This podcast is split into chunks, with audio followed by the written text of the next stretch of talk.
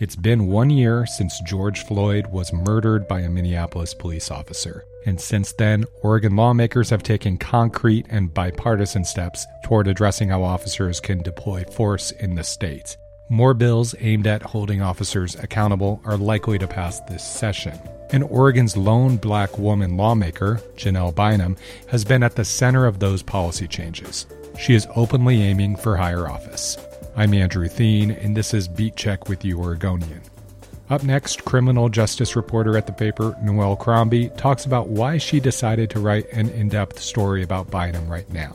We talked about how the Happy Valley Democrat got into politics, how she became a power broker in Salem, what her reputation is in the Capitol, and why she doesn't shy away from vocally opposing people in her own party.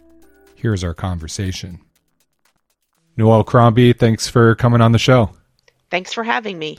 In the past year, Noelle, we have heard a lot from Portland area elected officials like Jo Ann Hardesty and District Attorney Mike Schmidt specifically, kind of regarding criminal justice reform issues. But there's been a lot going on in Salem, and you focused on State Representative Janelle Bynum.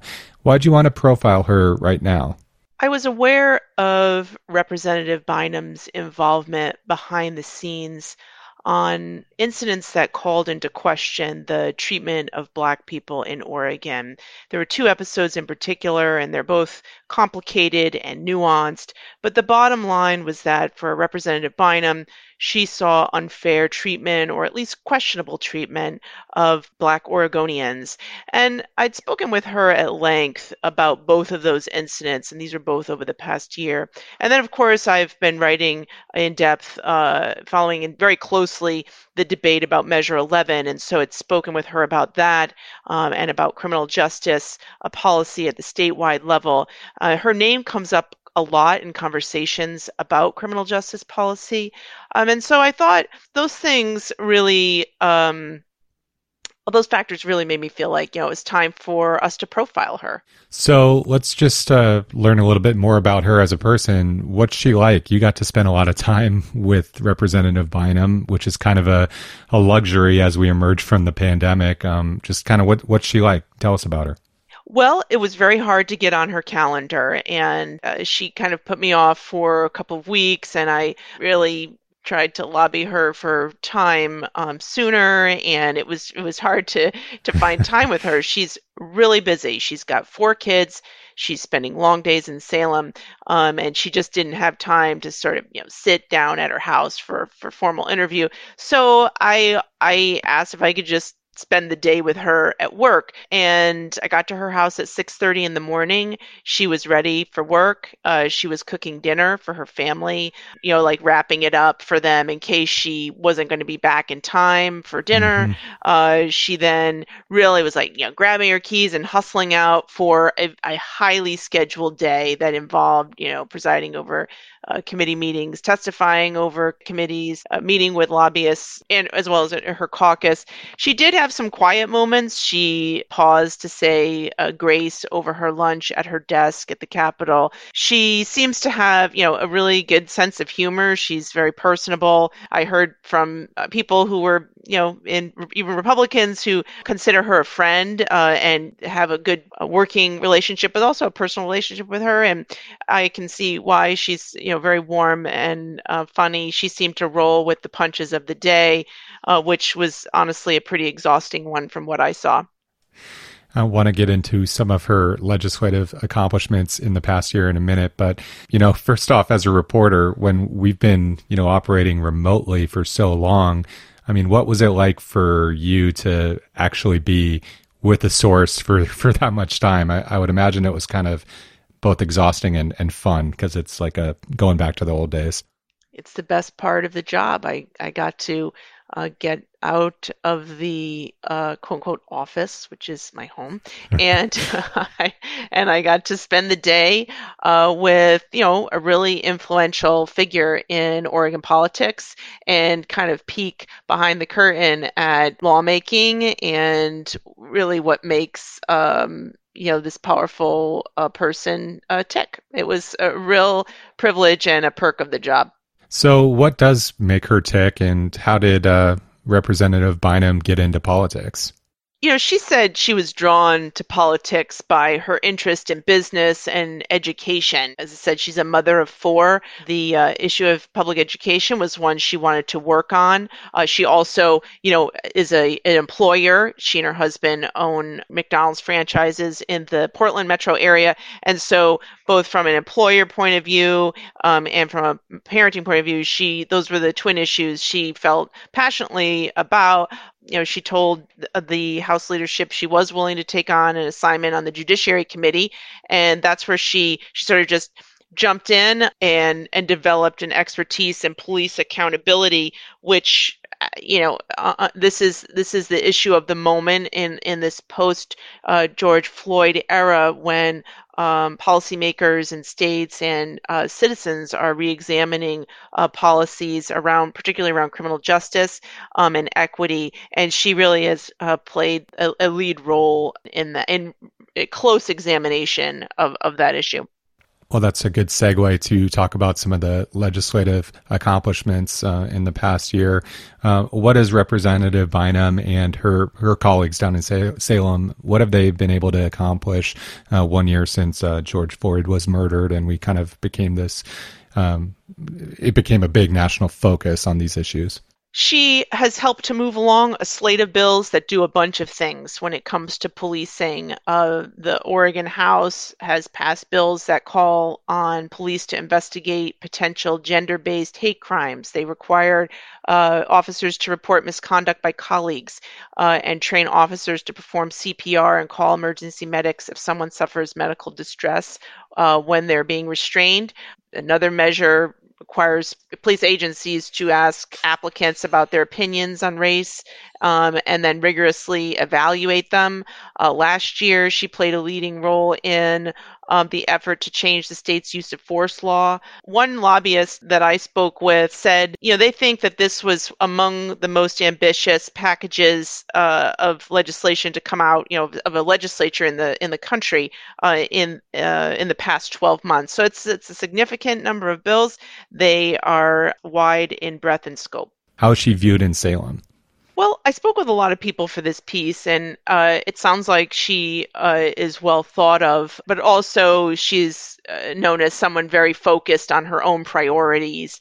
Um, she was sort of described as a you know a good strategist, a good politician. She doesn't shy away from conflict or try and sugarcoat disagreement. One of the things that that's stood out was you know her willingness to air disagreement um, mm-hmm. and uh, to you know just sort of say it like it is. And, you know, as far as she's concerned, as long as there's an open dialogue among those who disagree, there's still chance for possible compromise. You know, I did speak with House Republican leader Christine, Representative Christine Drazan, who, you know, noted that this very popular sex crimes bill. Um, it was, had bipartisan support. Was held up by Representative Bynum.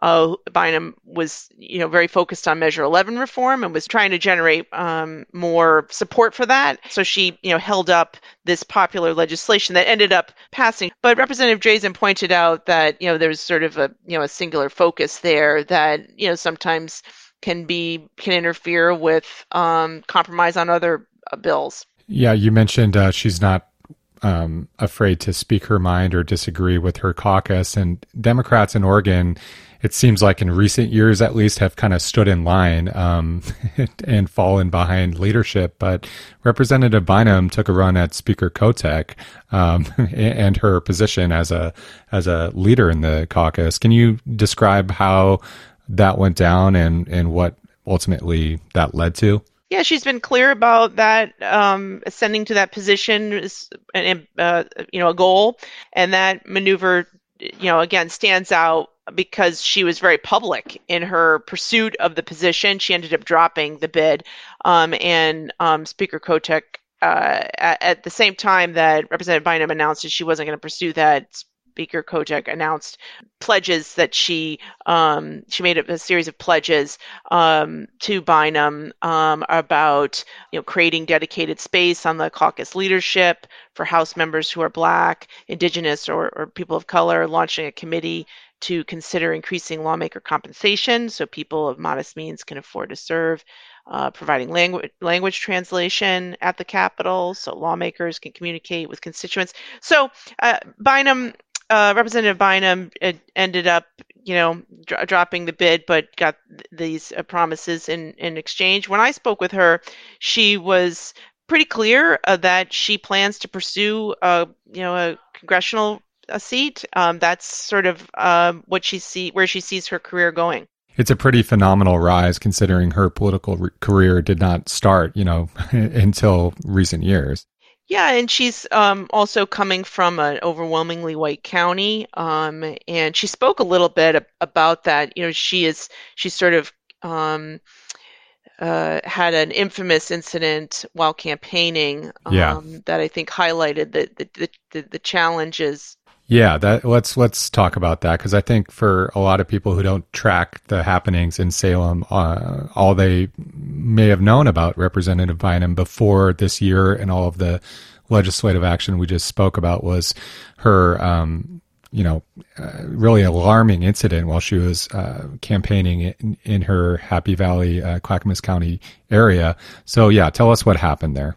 Yeah, it was in 2018, and she was campaigning, going door to door, um, and talking with constituents. And, uh, and then she would stop at the on the sidewalk after her those conversations and take notes about the concerns they had raised. While she was doing that, a, a Clackamas County sheriff's deputy pulled up, and she said, when she was recounting the story, it was sort of her her time was up. She, you know, it was her turn to have a police encounter. Um, that was her first thought, and um, she remembered saying to the uh, to the deputy, "Let me guess, somebody called you and and it was true a, a resident um, had called the police to note that you know someone was someone appearing to be suspicious was in the neighborhood what was particularly poignant about Representative Bynum's recounting of this was, you know, she put a she had to put a lot of thought into going out, going door to door. You know, she she didn't campaign with her husband by her side because, you know, she was concerned about drawing attention as a black couple walking in the neighborhood. She paid attention to her dress. Um, she described it as very Clackamas. She was wearing, you know, khakis and Eileen Fisher sandals and and yet she was still identified by a, a re- resident as someone who appeared not to belong. That was a really um, difficult experience for Representative Bynum. I could tell in recounting it that it was, you know, still uh, painful. Um, she remembered telling the woman who called in uh, the complaint uh, because she had asked the deputy, you know, to to to speak with the woman. So he called her yeah. and handed the phone to um, Representative Bynum, who who told her point blank, you know, you you could have gotten me killed. And I and I think for her it, it was a reminder of the you know vulnerability of black people when it comes to police. She did not talk about it a lot with her husband and children. She was concerned it would, you know, frighten them. And her her son, when he did learn about it, had a nightmare about um, about the experience. And so she she told me that you know that incident still hurts. Yeah, you mentioned her son, um, who is he's a teenager, right? He's uh, seventeen or eighteen. She has uh, four children, two sons and t- two daughters. And yes, her mm-hmm. older son is 17 and, and in high school. What has, um, you know, obviously it's not just one year. We tend to, in journalism, look at one year and one year anniversaries. And George Floyd's uh, murder uh, by a, a, Minneapolis police officer was one year ago. But I would imagine raising black boys uh, in America before that was um, worrisome. The topic of parenthood came up a lot in my conversation with her. She spoke about, you know, not just her hopes and her, you know, dreams for her own children and their own, you know, freedom and ability to express themselves and be themselves, but she she was very clear um, and spoke with a lot of care about her worries for her older son. He's 17. Um, she told me that he is uh, has a darker skin tone and that uh, people associate a darker skin tone with danger. And she is is clearly very uh, preoccupied by um, his safety out in the world. And she made very clear though you know how you know she believes her son is beautiful. And it was it was actually a difficult part of our interview because she is you know she is so uh, focused on on his on his well-being. Does she feel added weight as a lawmaker to find ways to protect him or is there just not anything you can really do? Um, th- that's just a, an issue too big to tackle. Well, I think what she, um, as a lawmaker, and I heard this from other, uh, from her colleagues and other sort of political insiders, the other people I spoke with mentioned, uh, you know, unprompted, that you know Representative Bynum is a parent, and they understood uh, the the unique challenges she discussed as a black mother, and she was clear with me too, saying, you know, when she talks to her colleagues, she tells them racism is not my problem to fix. I need you to do the right thing and imagine a future. This is how she put it imagine a future for my children like you imagine one for yours. So these discussions are very personal to her, and she makes those personal connections when talking about these really big, complicated, messy policies. Well, let's take a break and come back and talk a bit more with Noelle Crombie, investigative reporter for the Oregonian and Oregon Live.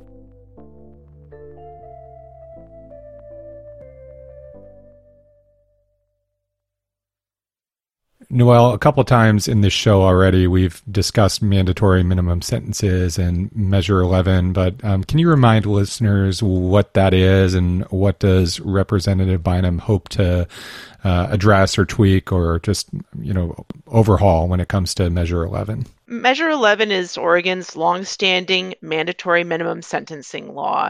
Proponents of changing the law say it's outdated, it's inflexible, it's overly punitive.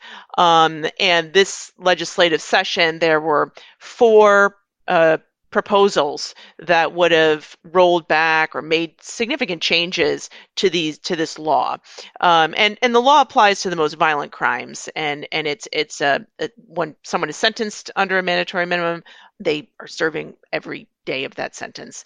Proponents of keeping the policy say, you know, it, it allows for consistency in the criminal justice system. It it removes you know any kind of you know concerns on the victim's part that there will be some disparate treatment of a defendant. Mm-hmm. Um, and so it's a pretty fierce debate that has um, that that is also one that is ongoing. We hear about this every, every session really, but this session there there seemed to be some potential momentum around changing it, and it's a priority for Representative Bynum. She wants to see a significant reforms to mandatory minimum sentencing. The the one proposal that is still sort of in play is is still in the Rules Committee. There's still discussions about its viability. I actually not quite sure where those stand at this time. She has a, a very sweeping uh, criminal justice bill, uh, House Bill 2002, that originally included some mandatory minimum changes, but those were taken out um, and don't they're not in the current form of that bill. Um, and I, I, think that speaks to the really charged nature of the discussions around uh, changing that that law, which is popular with some lawmakers and some Oregonians. Yeah, uh, former President Trump um, was really um, leading leading a movement, or, or I guess speaking at the national level of a movement of Republicans um, that had started to see criminal justice issues in a different light. Um, and kind of how we incarcerate people overall. Has that trickled down to Oregon Republicans as well? Does Bynum have um, people on the other side of the aisle who agree with her on elements of, of the mandatory minimum issue? Well, you know, I, I was speaking to Representative Drazan about that, and she said, you know, Republicans are more than willing to be part of the conversation on sentencing reform, but she said those discussions have got to include victims' perspectives um, and public safety, uh, that it needs to be a collaborative discussion. Um, and, and by the way, when it comes to victims' perspectives, you know, mm-hmm. victims are not a, a monolith, uh, monolithic voice on mandatory minimums. I've spoken with uh, crime victims who think that the policy should be changed, and I've spoken with uh, those who believe that you know it's it's a valuable policy that needs to remain in place. So um, yeah, I think there's some willingness around dis- discussions uh, around Me- Measure 11, particularly looking at you know particular crimes that maybe um, there might be some flexibility on revisiting whether mandatory minimums are needed for those, some of those crimes. Uh, but I just don't know that those are we're going to see those this session. Uh, let's go back to uh, Representative Bynum, the person, a little bit, because um, she has an interesting background um, beyond just being uh, the lone active um, black uh, female lawmaker. Um, she was also an engineer, right, and um, and uh, attended a historically black uh, college and university as an undergrad, and and so she has roots that um, that aren't, you know, that that are different than some of the other lawmakers in Salem. Uh, that's right. She um, was born and raised in Washington, D.C., uh, and she was telling me that um, it was her decision to to pursue going to a private school for high school. She was really uh, smart, and her parents had her in all kinds of enrichment programs, like really high quality enrichment programs in the DC area at universities. She did a program in Japan. She did a program as a very young woman at at Boeing. She she was always um, you know interested in learning and developing herself, and you know her mother said that uh, she never worried about her daughter that she was always on it when it came to schoolwork. And you know we knew where she wanted to go. She ended up going to florida a&m um, and then on to a to a graduate degree at the University of Michigan. And then she was at GM, and she as an engineer, and she that's where she saw herself. She wanted to rise through the ranks of, of GM and run the place. Um, but but her her husband is from Oregon, and they after 9/11 uh, made the decision to move here um, and and have a family here and and and work for um, his mother, who was the the first uh, black uh, McDonald's franchisee owner in the state, and the Bynums then developed their own business um, and and now own four franchises of, of their own in the area. And I, I, loved on her legislative profile. She said she's a lifelong lover of American football, fast cars, and artisan cheese. Yes, I saw that myself. Although I noted how carefully she was driving when we were going to and from Salem, and um, and she was talking about how, as an engineer, she she knows that speed kills, and she drives the speed limit. So maybe she likes seeing, maybe she likes watching fast cars. um, so you know, Oregon, we have a lot of um, political shuffling uh, underway. You know, Governor Kate Brown is is not going to uh, return to that position, and we're going to have this race for governor we haven't seen in a long time, and uh, the new congressional seat. And um, I mean, it sounds like Representative Bynum, from everything uh, you described, is uh, not only not going anywhere, but envisions bigger things for herself going forward. Right? Yeah, I asked her if she was um, interested in pursuing, um, you know, the governor's office, and you know, and she, uh, you know, downplayed her interest in that, and really was said her goal is to run for Congress. Well, anything else that I should have asked you, or things uh, we we should have discussed? Uh, I don't think so. I think you've covered it really, uh, really well. Well, thanks for such a interesting, in-depth look at, at uh, one of our um, more influential lawmakers, and for taking time to talk about it. Thanks for having me. I appreciate the chance to talk with you. Thanks for listening to Beat Check with the Oregonian. I shared a link to Noelle's story in the episode notes. If you like this show, leave us a five star rating and review in Apple Podcasts, or tell a friend. Help spread the word. If you value our journalism, the best way to support us is with a subscription to Oregon Live. You can do that at oregonlive.com slash pod support. Until next time.